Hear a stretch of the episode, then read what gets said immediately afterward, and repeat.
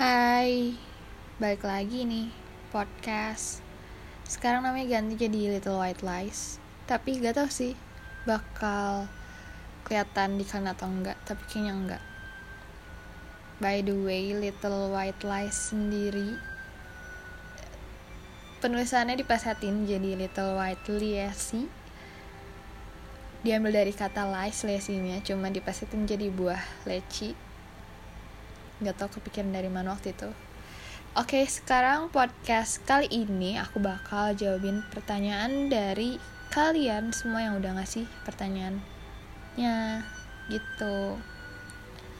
Aku juga udah catat di note, jadi sekarang kita cari di note dan bakal aku jawabin satu-satu sebisa yang aku mampu. Oke, pertanyaan pertama. Oh iya, sebelum ke pertanyaan nih, aku juga mau ngasih tahu ke kalian kalau latar belakang musik yang lagi kalian denger ini ini jenis romantic classical music bisa kalian searching di YouTube. Banyak kok. Oke, lanjut. Pertanyaan pertama, kalau ada di posisi lagi berusaha buat istiqomah sampai nanti udah mapan baru mau seriusin, tapi takut keduluan sama yang lain gimana? Kalau menurut aku namanya istiqomah coba kita searching apa arti dari istiqomah istiqomah istiqomah dalam terminologi Islam adalah hal berpendirian kuat atau teguh pendirian. Jadi kalau kamu istiqomah kamu mau mapan dulu baru serius, ya gak usah takut dia keduluan sama yang lain. Karena kan tujuan kamu mapan dulu baru mau serius, ya gak? Terus kalau menurut aku istiqomah tuh kayaknya nggak cukup kalau niat doang ya harus dibarengi sama usaha yang bener-bener menunjang istiqomahnya jadi kalau kamu belum siap istiqomah dan masih takut dia keambil sama yang lain ya gimana? Jadi setengah-setengah dong. Oke, lanjut ke pertanyaan kedua.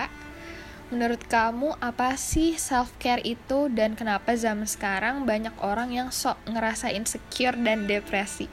Makasih udah dibaca sama-sama. Menurut aku self care. Self care. Peduli sama diri kamu sendiri. Sama diri kita. Gimana ya? Menurut aku self care kayak kamu lebih perhatiin diri kamu sendiri dibanding orang lain lebih mikirin diri kamu sendiri daripada orang lain dan kenapa zaman sekarang banyak orang yang sok ngerasa insecure dan depresi? Menurut aku bisa jadi itu bukan sok ngerasa bisa jadi itu beneran insecure dan depresi. Karena zaman sekarang mulut netizen wow julidnya banget banget ya. Insecure tuh sebenarnya wajar. Semua orang pasti pernah merasa insecure. Tapi kalau kamu terus-terusan insecure dah di situ deh. Self care kamu dipertanyain. Karena menurut aku gimana ya? Kita tuh sebenarnya pasti akan selalu insecure. Kita juga pasti akan selalu lupa tentang self care dan kalau dua hal itu kita terus-terusan lakuin ya pasti berujungnya ya depresi. Karena gimana ya kalau kita udah insecure nih kita pasti bakal mikirin terus perkataan orang tanpa mikirin perasaan kita sendiri. Terus kita juga jadi lupa self care karena gimana kita mau self care kalau kita aja terlalu mikirin perkataan orang lain? Emang sih bikin perkataan orang lain tuh ada baiknya bikin kamu merenung bikin kamu introspeksi diri. Tapi kalau terus-terusan apalagi omongan orang lainnya itu jelek-jelek itu malah bikin mental kamu down. Jadi menurut aku selama kamu merasa benar ya jalanin aja. Self care tuh perlu banget. Self care tuh gimana caranya kamu merasa dicintai oleh diri kamu sendiri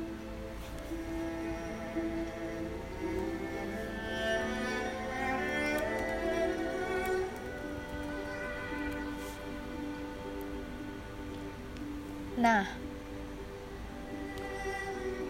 kalau aku searching nih, self care tuh artinya perawatan diri. Oke lah.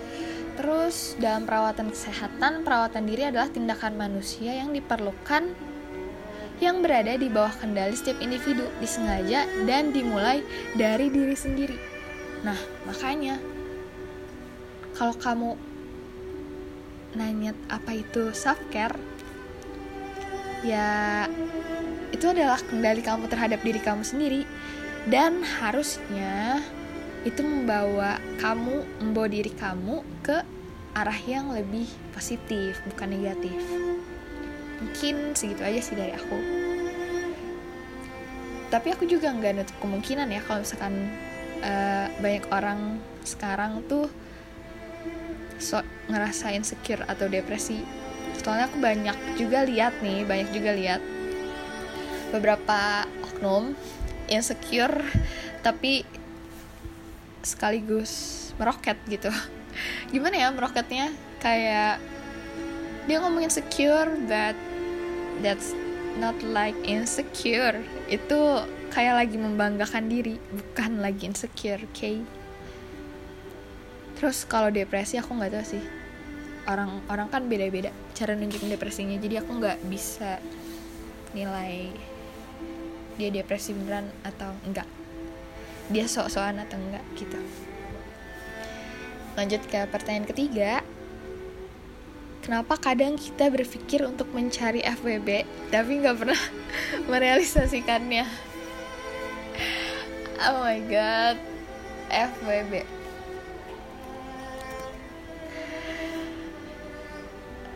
uh, eh, FYI buat kamu yang nggak tahu FWB itu apa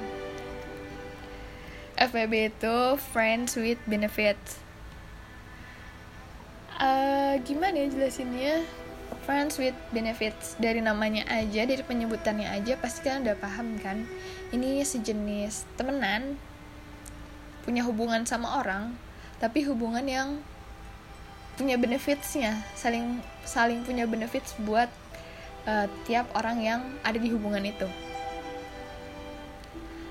Nah friends with benefits ini setahu aku banyak dikategorikan ke dalam kategori negatif. Tapi menurut aku ya FWB di sini bergantung kitanya juga gak sih? Wait wait wait. FWB harusnya dibaca FWB atau FWB FWB aja lah ya udah lah ya nih kalau dari aku searching dari popbella.com uh, friends with benefits ini berarti suatu hubungan pertemanan dengan seseorang yang menambahkan unsur seks di dalamnya. Oh my god, semoga gak ada yang denger ini di bawah umur, oke? Okay? Terus hal ini karena mereka melakukan hal yang lebih intens, lebih emosional dan saling membutuhkan. Hubungan dengan friends with benefits ini gak terikat dan gak mempunyai aturan yang pasti. Jadi kalau kamu nanya kenapa kadang kita berpikir untuk mencari FWB tapi nggak pernah merealisasikannya, pertama, FWB itu sering dianggap sebagai kategori hubungan negatif. Kedua, kita tuh emang butuh apa sih? Butuh banget apa dari temen ini, dari iya dari temen ini kita tuh butuh banget apa sampai FWB-an yang hubungannya aja tuh ngegantung gak jelas gitu. Gak ada A I U E O nya cuma temenan sekedar temenan. Bahkan ini mungkin menurut aku nggak disebut temenan ya. Karena ada benefitsnya. Kalau nggak benefitsnya hilang pertemanannya pun hilang temennya pun hilang. Iya gak terus kenapa nggak pernah merealisasikannya mungkin? Orang yang mikir pengen punya FBB tapi nggak pernah merealisasikannya pertama dia pengen ikut-ikutan tren FBB-an kedua dia pengen punya FBB dia punya kebutuhan tapi dia masih inget Tuhan. Jadi jadi dia takut dosa. Kemungkinan yang lain ya gak tahu. Mungkin ada aja yang ngehalangin orang mau FBB-an terus jadi gak jadi gitu kan. Hmm, ini pertanyaannya wow impresif kita lanjut aja ke pertanyaan selanjutnya. Um, Evo oke okay, my name. Kamu udah nemu makna hidup belum? Makna hidup. Mari kita cari apa itu makna hidup makna hidup adalah hmm makna kehidupan adalah persoalan filsafat dan spiritual yang berkaitan dengan keutamaan kehidupan atau keberadaan secara umum. Mengenal dan menemukan makna hidup. Bentar ya, aku baca dulu biar aku nggak salah ngasih pendapat.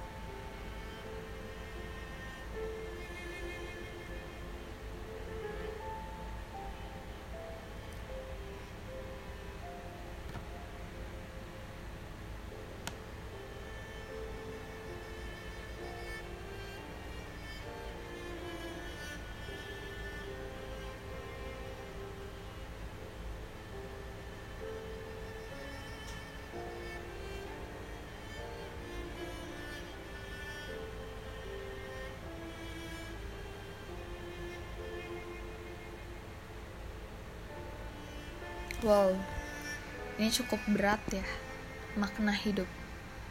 Jujur kalau sampai sekarang kalau aku ditanya udah dapat makna hidup, makna hidup atau belum, aku masih rancu, masih gak ngerti makna hidup yang kayak gimana. Bisa jadi makna hidup yang aku dapetin sebelumnya kayak aku ngerasa aku dapet aku udah dapat makna hidup.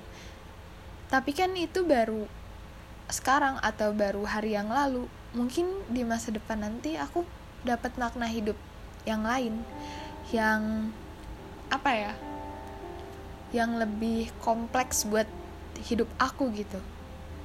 Kalau sekarang makna hidup kayaknya aku belum nemuin makna hidup yang pasti. Tapi samar-samar sudah sudah apa ya sudah sudah sedikit memahami. Allah kok tiba-tiba musiknya jadi kayak gini? Um, terus kalau ditanya tentang makna hidup juga gimana ya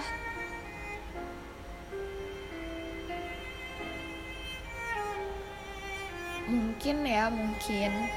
Aku yang sekarang kan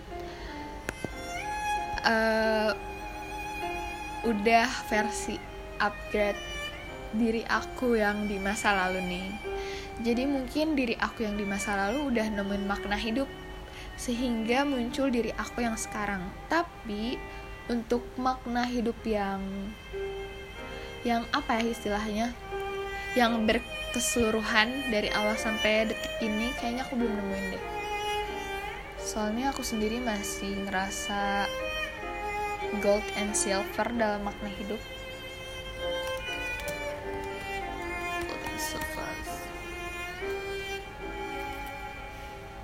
Jadi ya gitu deh.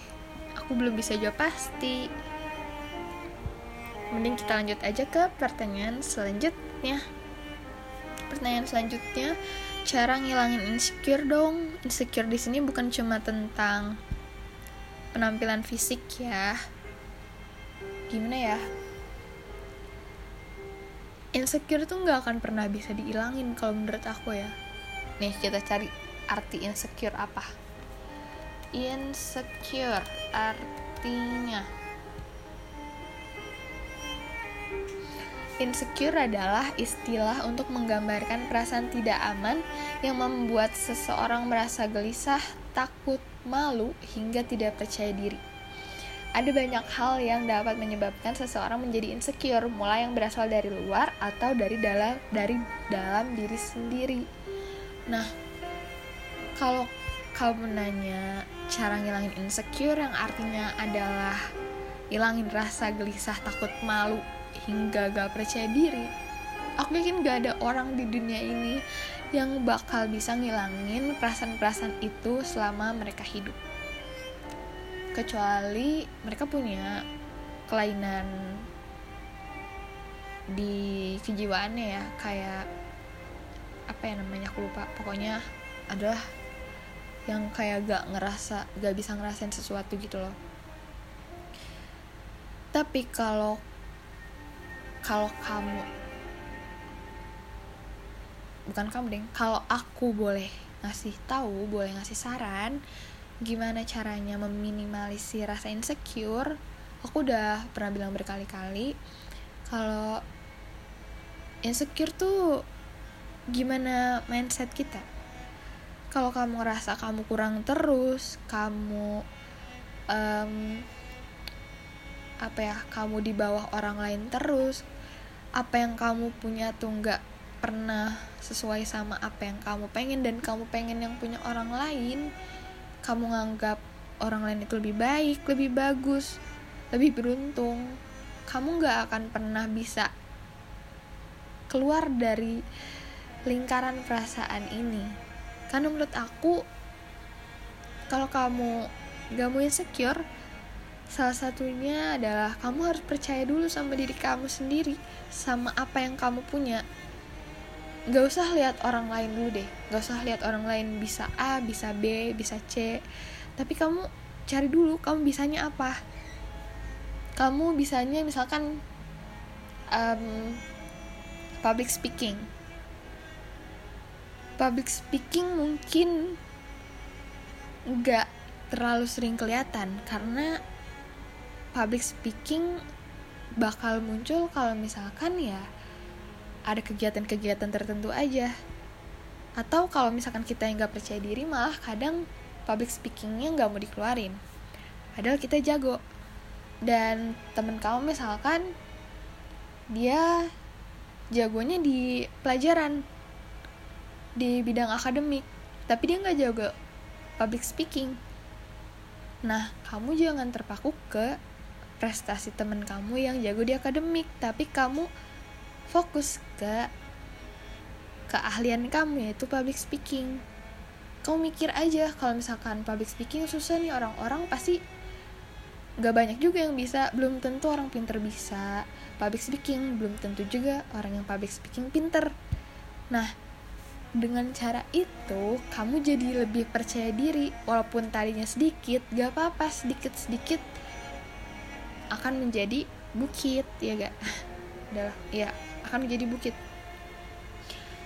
Nah terus kamu juga jangan terus nyari-nyari kesalahan diri kamu kayak kurangnya kamu ini kurangnya kamu itu. Terus jadi kamu nggak pernah apa ya nggak pernah bersyukur akhirnya. Nanti kamu bakal ngerasa kok aku kayak gini ya? Kok aku kurangnya gini ya? Kok aku nggak ada lebihnya? Kok aku gini? Kok aku gitu? Jadi kamu ngerasa kurang terus padahal enggak kamu tuh pasti ada lebihnya. Semua orang tuh diciptakan pasti ada manfaatnya pasti ada lebihnya. Tinggal kitanya aja yang ngatur pikiran kita tuh ya gimana gitu? Apa mau terus-terusan terpaku ke ke apa? Ke kelebihan orang lain? Atau mau fokus ke diri kita sendiri? Atau kita mau fokus ke keduanya kita jadiin kelebihan orang lain sebagai acuan kita buat lebih baik lagi. Jadi introspeksi yang nggak buat kita jadi down. Introspeksi yang bikin kita merenung iya merenung. Oh oke okay, saya kurangnya di sini saya kurangnya di situ saya kurangnya di bagian ini di bagian itu. Tapi nggak menjadikan kita ngerasa saya nggak mau ngelakuin ini lagi saya nggak mau ngelakuin itu karena dia udah jago ntar kalau saya ngelakuin itu pasti kalah. Nah jangan gitu. Karena semua orang pasti punya lemah di beberapa bidang. Dan gak semua orang juga jago gitu jago di segala hal enggak. Itu bergantung kamunya aja. Jadi kamu harus lebih percaya diri lebih yakin sama diri kamu sendiri. Terus apa ya kamu juga harus banyak mikir hal-hal positif yang pernah kamu lakuin. Uh, gak tau ya orang lain gimana tapi aku ngerasa kalau misalkan aku nih lagi insecure aku pasti pertama-pertama ya pasti kayak ngerasa minder minder lah pasti. Tapi kalau udah merenung gitu aku mikir kayak tapi aku kan juga punya lebih lebihnya aku di sini ya udah aku di sini aja gitu kalau kalau aku mau nyoba ke ranah yang ada orang lain yang lebih jago ya ya ya silahkan aja gitu. Tapi nggak terlalu expect buat buat jadi ngalahin gitu. Karena ya aku tahu aku nggak nggak nggak punya skill di bidang itu gitu. Dan terus aku mikirin hal-hal positif yang pernah aku lakuin kayak buat baik ke orang bikin orang lain seneng itu bikin apa ya bikin energi positif di kepala aku gitu. Nah saran aku kalau kamu tetap insecure terus dan kamu nggak bisa nemuin apa kelebihan kamu kamu pikirin dulu yang positif positif yang bisa bikin otak kamu tuh kayak jadi seneng refreshing kayak gitu. Nanti lama kelamaan kalau pikiran kamu yang positif kayaknya insecure juga bisa sedikit dikurangin dan kamu tuh jangan terlalu takut buat ngelakuin suatu hal yang kamu anggap kamu nggak bisa. Gak bisanya tuh bukan karena kamu beneran gak bisa ya. Gak bisanya tuh karena kamu ter karena kamu duluan insecure sebelum ngelakuin hal itu. Ngerti? Jadi emang insecure tuh harus dilawan. Gak ada cara lain selain dilawan. Kalau kamu nggak berani lawan terus ya sampai kapan gitu. Tinggal kamu aja mau mulainya kapan buat buat menutupi keinsecurean itu. Okay? semoga kamu gak insecure insecure lagi ya. Oke kita lanjut ke pertanyaan selanjutnya. Um, di umur remaja kenapa anak lebih cenderung loyal ke tongkrongan daripada ke keluarga kebanyakan menurut aku um, ini maaf banget ya, ini opini aku. Kenapa remaja lebih cenderung loyal ke tongkrongan daripada ke keluarga? Karena tongkrongan lebih bikin nyaman.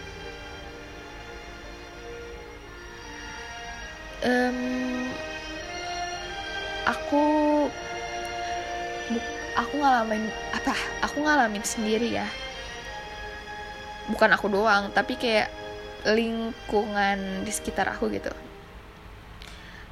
keluarga tuh nggak bisa dijadiin tempat untuk pulang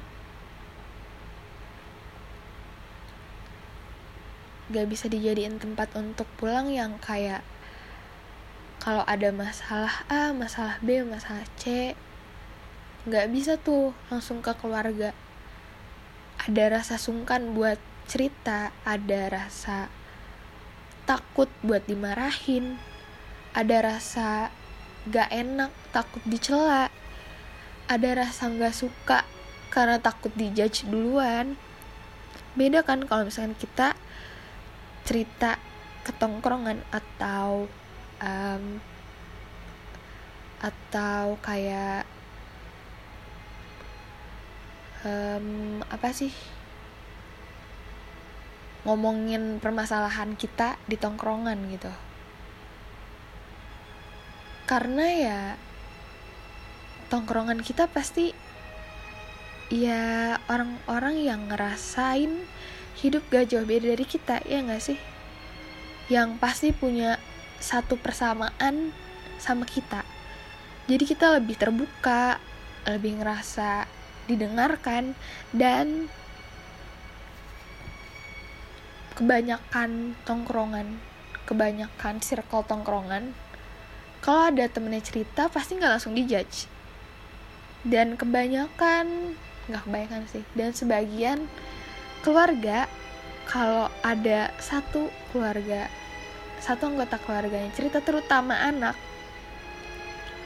Terutama remaja. Anak remaja nih yang butuh banget wadah cerita. Baru mulai A B C D. Belum selesai sampai Z. Udah dijudge. Terus juga belum lagi kita takut buat dimarahin sama orang tua ya nggak sih? Di keluarga pasti ada orang tua. Orang tua tuh perannya penting banget. Makanya uh, aku pernah bahas tentang pernikahan. Pernikahan tuh bukan tentang kita jalin hubungan baru sama orang sama lawan jenis aja. Bukan tentang kita ngelakuin resepsi. Bukan tentang kita um, punya anak terus punya keluarga baru enggak. Tapi di pernikahan tuh enggak enggak cuma enggak cuma kita gitu enggak cuma enggak cuma enggak cuma kamu dan pasangan kamu gitu. Kalau kamu cowok otomatis kamu jadi suami untuk istri kamu. Otomatis kamu jadi ayah untuk anak kamu. Kalau kamu cewek otomatis kamu jadi istri buat suami kamu. Otomatis kamu jadi ibu buat anak kamu. Dan kalian juga otomatis jadi keluarga baru di keluarga mertua kalian ya kan dan yang paling penting dari pernikahan selain untuk pasangan adalah untuk anak. Kamu kamu bisa nikah, kamu bisa milih nikah di umur berapapun. Kamu bisa milih nikah dalam kondisi apa pun. Kamu bisa milih nikah di umur 18 tahun bisa. Kamu bisa milih nikah di umur rentan 20 sampai 30-an bisa. Kamu bisa milih nikah di rentan umur 30-an ke atas bisa. 50, 60, 70 kamu baru nikah bisa. Kamu mau milih nikah di kondisi kamu belum punya rumah bisa. Kamu mau milih nikah di kondisi kamu belum punya pekerjaan tetap bisa. Kamu mau milih nikah sebagai ibu rumah tangga bisa.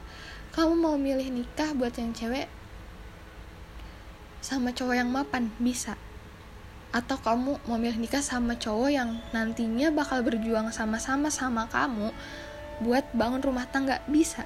Tapi anak kamu enggak. Ketika kamu nikah memutuskan buat nikah. Terus kamu punya anak. Apa anak kamu bisa milih? Anak kamu bisa milih misalkan saya mau lahir dari orang tua yang kaya. Enggak. Gak bisa. Gak bisa milih. Apa anak kamu bisa bisa milih. Saya mau lahir di kondisi ibu saya nggak ada nggak ada nggak lagi ada tekanan pas saya lahir. Nggak bisa juga. Bisa jadi pas lagi dalam kandungan aja seorang ibu dapat tekanan. Terus dia uh, ngalamin apa ya namanya? Baby blues. Belum lahir aja udah dapet tekanan. Bisa. Ya kan? Apalagi untuk untuk orang-orang untuk perempuan-perempuan yang mungkin umurnya masih di bawah umur belum cukup umur untuk mengandung untuk punya anak tapi di bukan dipaksa tapi terpaksa punya anak. Terus juga apa ya? Ya itu deh. Ya itu sih menurut aku. Salah satu faktor terbesar juga kenapa remaja lebih cenderung loyal ke tongkrongan daripada keluarga karena uh, yang aku lihat keluarga keluarga yang kebanyakan aku lihat itu keluarga yang di mana isinya masih terdapat apa ya masih terdiri dari orang tua yang mengedepankan egonya. Jadi ya gimana anak mau loyal ke keluarga kalau misalkan keluarga sendiri nggak bisa dijadiin tempat pulang buat anak tersebut ya kan? Mungkin segitu sih menurut aku.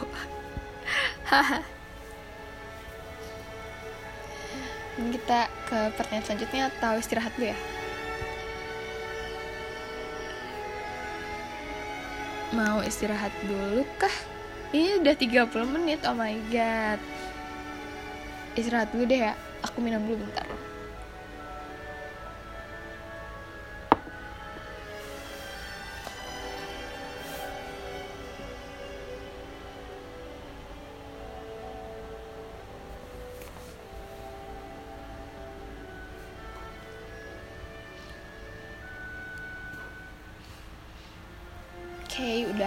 Kita lanjut ke pertanyaan selanjutnya.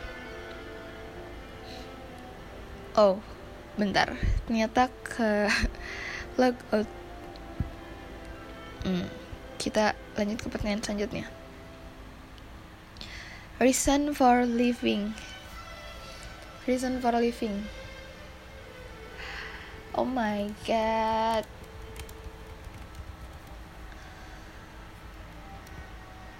Reason for living aku apa ya?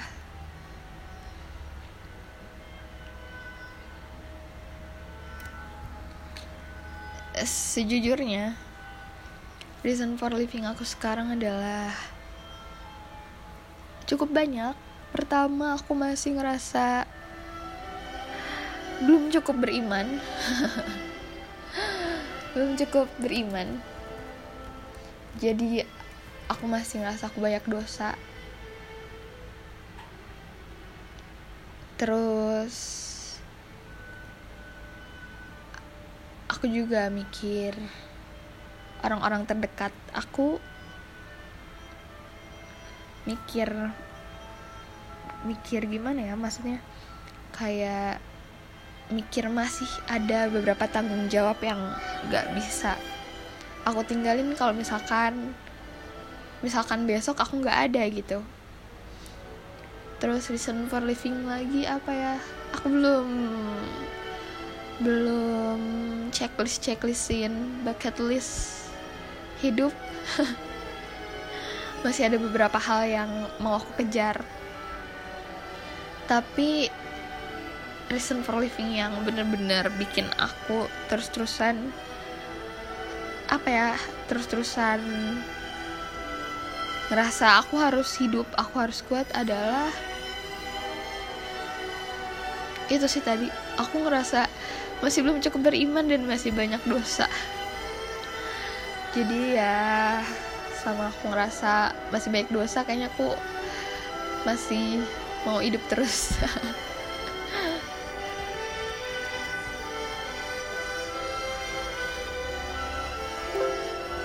Oh oh sorry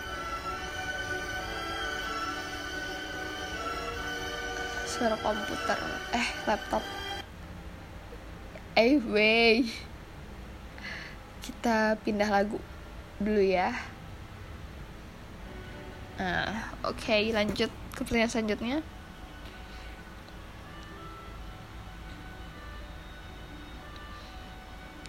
Uh, ada pertanyaan kenapa budaya Jepang lebih susah diterima masyarakat umum dibanding budaya Korea Padahal kan dijajahnya sama Jepang. Hmm, gimana ya? Sebenarnya menurut aku budaya Jepang lebih susah diterima mungkin karena kurang ini ya, kurang pasarnya, kurang pemasarannya. Kalau budaya Korea kan kayak sekarang oh, bisa akses apa ya? Kita kayak tahu Korea tuh banyak banget informasinya gitu di di internet di YouTube dan dan lagi kebanyakan di Korea tuh ada idol-idol yang bikin mungkin warga Indonesia tertarik gitu. Kalau di Jepang mungkin idolnya masih sedikit dan kurang pasarnya. Tapi aku nggak tahu juga sih, soalnya mungkin ya kenapa kita juga susah nerima budaya Jepang ya? Tadi itu mungkin karena dijajahnya dijajah sama Jepang. Jadi kita ngerasa sebenarnya kita tahu tapi kita menolak gitu. Tapi setahu aku bukannya budaya Jepang juga ada ya? Di Indonesia budaya Jepang di Indonesia tuh masih ada loh. Kayak RT RW kalau nggak salah ya nggak sih? Coba kita cari dulu budaya Jepang di Indonesia uh,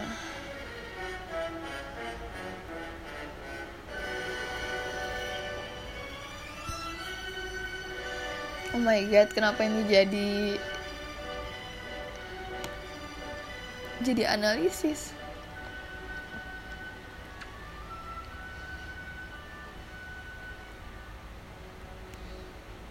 Uh, mana nih? Budaya Jepang? Um, manga atau komik Jepang? Di Indo banyak banget komik Jepang setahu aku. Manga banyak banget. Terus juga cosplay. Di Indonesia udah banyak juga cara-cara cosplay setahu aku. Musik nah musik ini nih. Kayaknya musik dari Jepang sama dari Korea e, perbandingannya jauh banget ya. Musik dari Korea tuh banyak banget yang udah masuk ke Indo. Cuma kalau musik dari Jepang aku jujur aku juga masih dikit banget dengerinnya. Tapi aku juga nggak tahu sih kenapa ya? Budaya Korea lebih gampang diterima? Mungkin ini kali ya sama apa sih? Sam apa ya bahasa Indonesia tes tuh apa ya? Uh, sam tes tuh apa sih?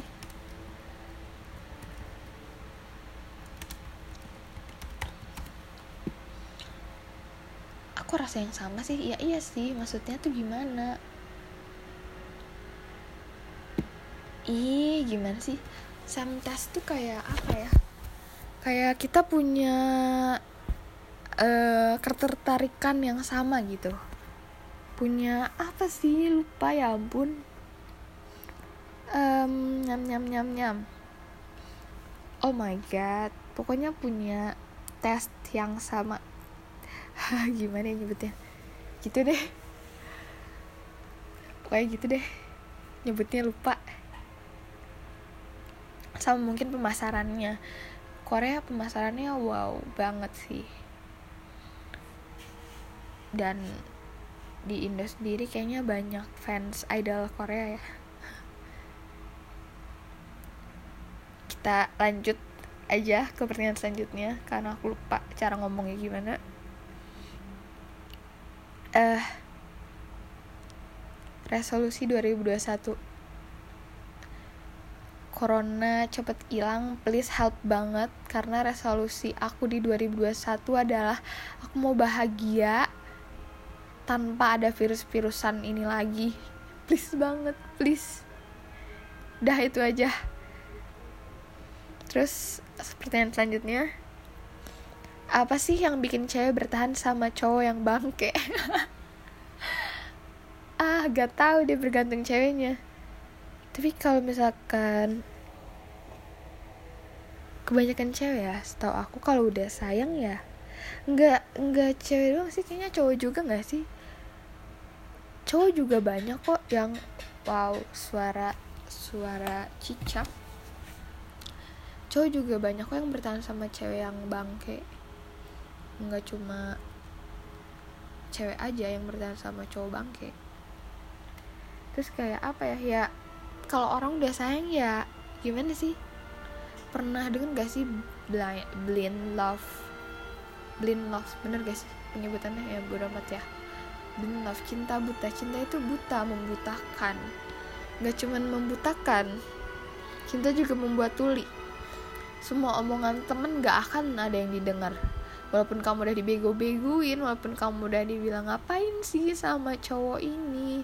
Ngapain sih sama cowok yang apa ya yang nyakitin yang bangke gitu. Padahal ada cowok lain yang lebih baik nggak akan didengar. Ya namanya juga cinta. Makanya itu dia alasan kenapa nggak boleh terlalu mencintai sesuatu. Lebih dari kamu mencintai Tuhan dan diri kamu sendiri. Gitu terus ada pertanyaan penyelesa penyesalan yang gak ingin disesali lagi di 2021 apa Vo? Banyak Banyak banget saking banyaknya aku gak bisa sebutin satu-satu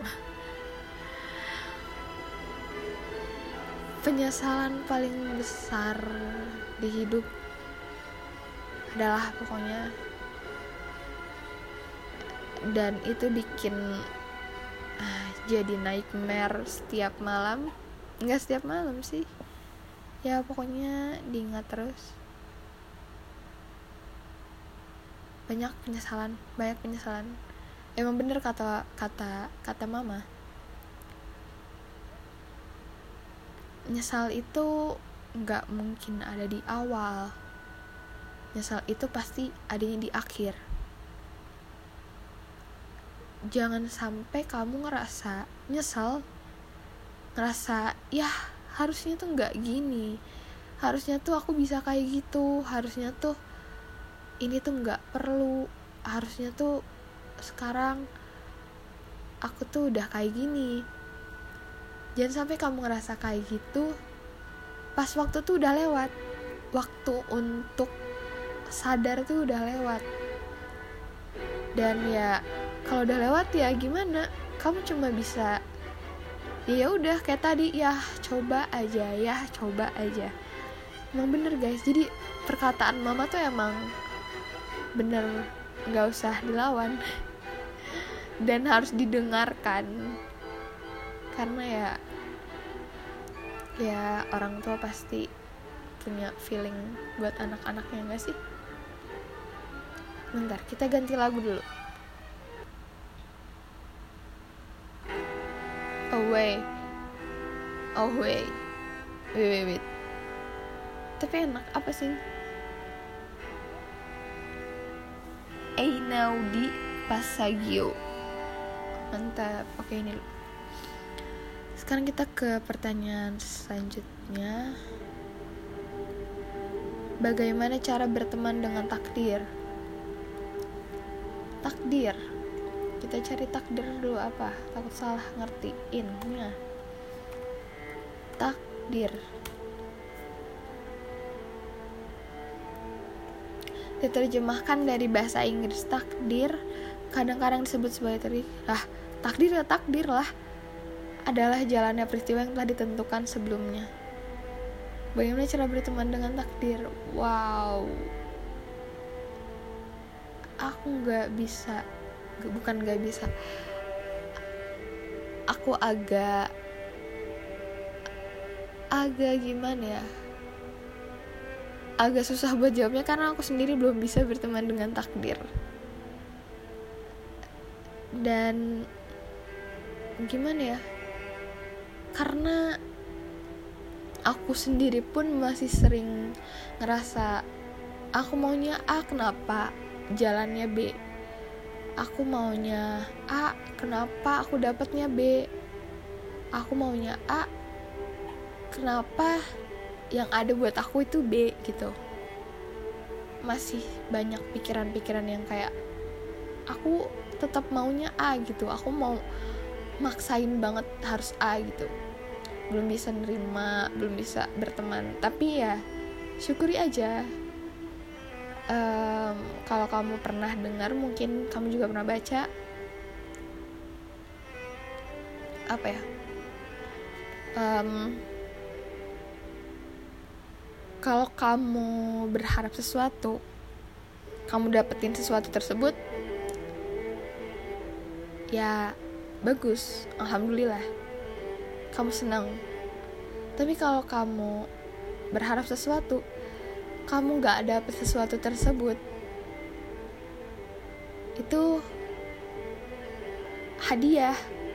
Karena yang milih sesuatu tersebut itu kamu kan.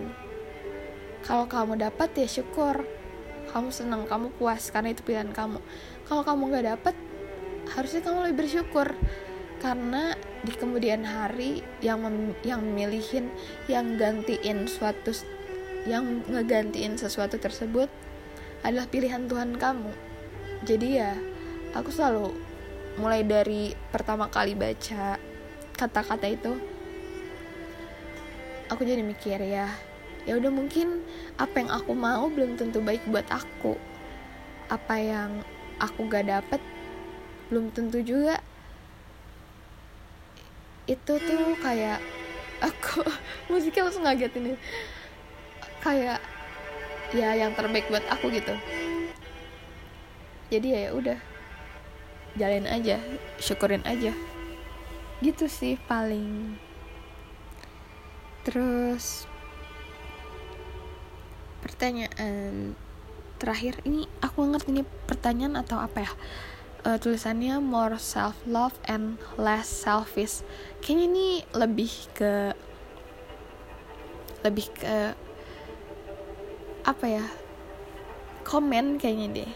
Atau pengingat buat kita semua more self love and less selfish. Yay. Mungkin udah segitu aja podcast kali ini. Wow podcastnya udah 46 menit 46 menit setengah. Wow emang kan bakal dengerin sampai akhir ya? Kayaknya suaraku nggak gitu bagus. But thank you buat yang udah ngasih pertanyaan. Makasih juga buat yang udah dengerin. Kalau ada yang dengerin sampai akhir makasih yang sebanyak-banyaknya. Maaf kalau aku ada salah-salah kata dan masih masih pemula banget enggak pemula banget sih sebenarnya. Kayak ya gini pembawaannya. Hmm, semoga kalian bisa enjoy dengerin podcastnya. Semoga kalian dapat wawasan dan ilmu yang baru. Semoga podcast ini bermanfaat buat kalian semua. Bye bye selamat malam semua. Gading sekarang di sini udah jam 00.32 berarti udah dini hari. Kalian harus udah pada tidur. Selamat tidur semuanya. Sleep tight Have a nice dream. Have a sweetest dream. Bye. I Love you.